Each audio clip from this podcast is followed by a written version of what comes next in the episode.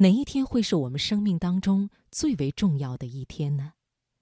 这样的一天会因为我们遇到了什么人、什么事，发生了哪些改变，而被我们永久定格呢？接下来读心灵，我们来听李月亮的文章《生命中最重要的那一天》。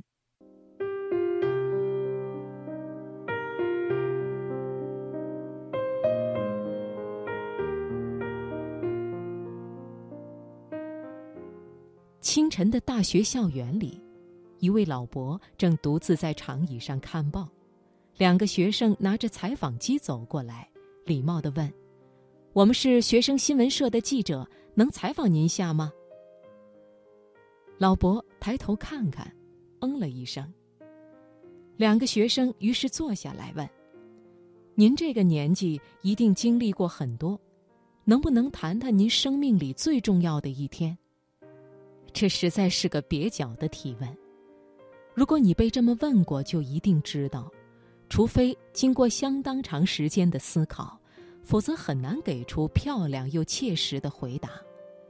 要是有大明星被这么问，他八成会说：“抱歉，没有最重要，只有很重要。”然后胡乱编造一个故事，并在心里暗暗的鄙视提问者。好在老伯不是大明星。他眯起眼睛想了一会儿，认真的说：“确实有那么一天，对我来说比任何一天都重要。那一天，我爱上了一个人。”两位学生高兴的对视一眼，满怀期待的等着听下去。老伯开始慢慢的讲：“我认识那人有些年了，但我一直并不怎么喜欢他。”他出生的时候就只有一只眼睛，左手仅有三个手指，但命运安排我们始终在一起。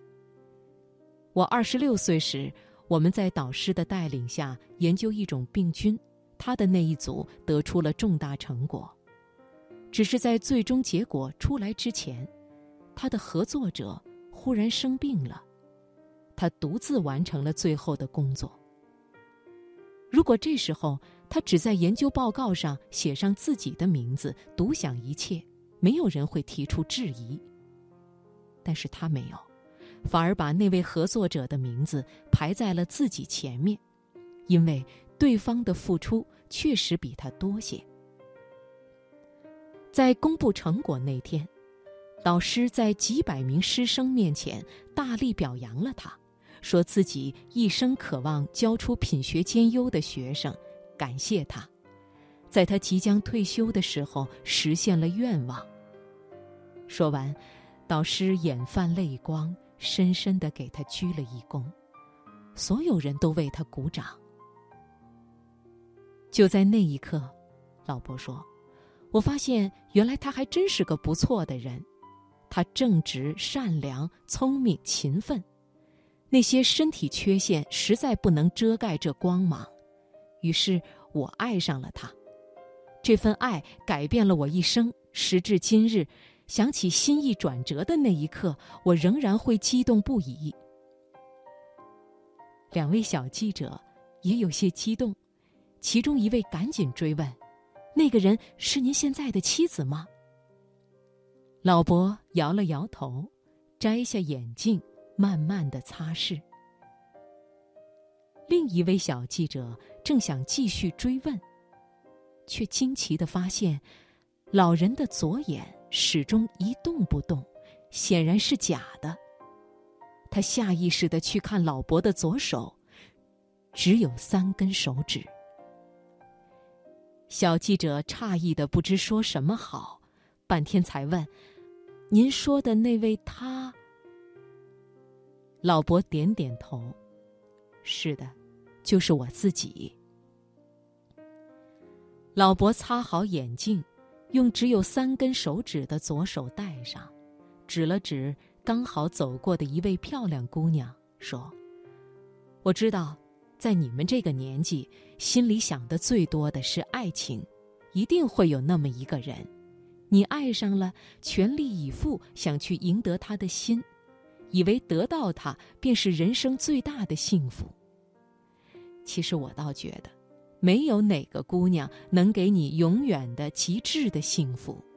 你只有真正的、毫无保留的爱上自己，才会获得人生最大的胜利。小记者问：“爱上自己，谁不爱自己啊？”当然不，老婆说：“虽然每个人都会对自己好，会极力的让自己开心满足，就会像臣民去讨好他的国王，但那不过是人类最原始的本能，是自我满足的私欲，不是爱。你只有真心觉得自己很好，欣赏自己，并以自己为荣。”庆幸你是你，而不是别人，才算是真的爱自己。只有这样的爱，才能使自己获得深刻而长久的幸福。老实说，少年时的我，因为这只眼和这只手，对自己厌恶至极。当然，幸福从未降临到我心里。直到那一天，导师让我看到并相信自己身上还有优良的部分。而这恰恰是作为一个人最重要的部分。于是就在那一天，我原谅了我的手和眼，原谅了我的残缺瘦弱，原谅了我的笨嘴拙舌。我开始真诚的爱自己，并由此感到了巨大的快乐。那感觉，就像是经历了漫长寒冷的黑夜，看到阳光忽然跃出海面。世界从此天光大亮，春暖花开。老伯看了看天空，悠然地说：“其实爱上哪个姑娘一点也不重要，爱上自己才是正经事。也许你们不会像我这样忽然开窍，忽然的对自己倾心爱慕，但至少应该每一天都努力的去做一个让自己喜欢的人。”然后慢慢的开始爱自己。再退一步，你至少得发自内心的觉得自己不那么厌恶。如果人生中时时处处违背心意，越来越觉得自己面目可憎，那么到了我这个年纪，就算取得什么成就，你也绝对不会感到丝毫的快乐。所以，不管对谁来说，人生最重要的一天，都是。爱上自己的那一天，老伯说完，微笑着向旁边打了个招呼。两位小记者这才发现，系主任不知道什么时候站在了他们身后。老校长，原来您在这儿啊！系主任恭敬又急切地说：“专家团到了，大家都等着您讲最新的研究成果，快走吧。”老伯缓缓地站起来，跟两位小记者道别，又自语道：“其实跟我刚刚做的这场报告相比，下一场也不怎么重要。”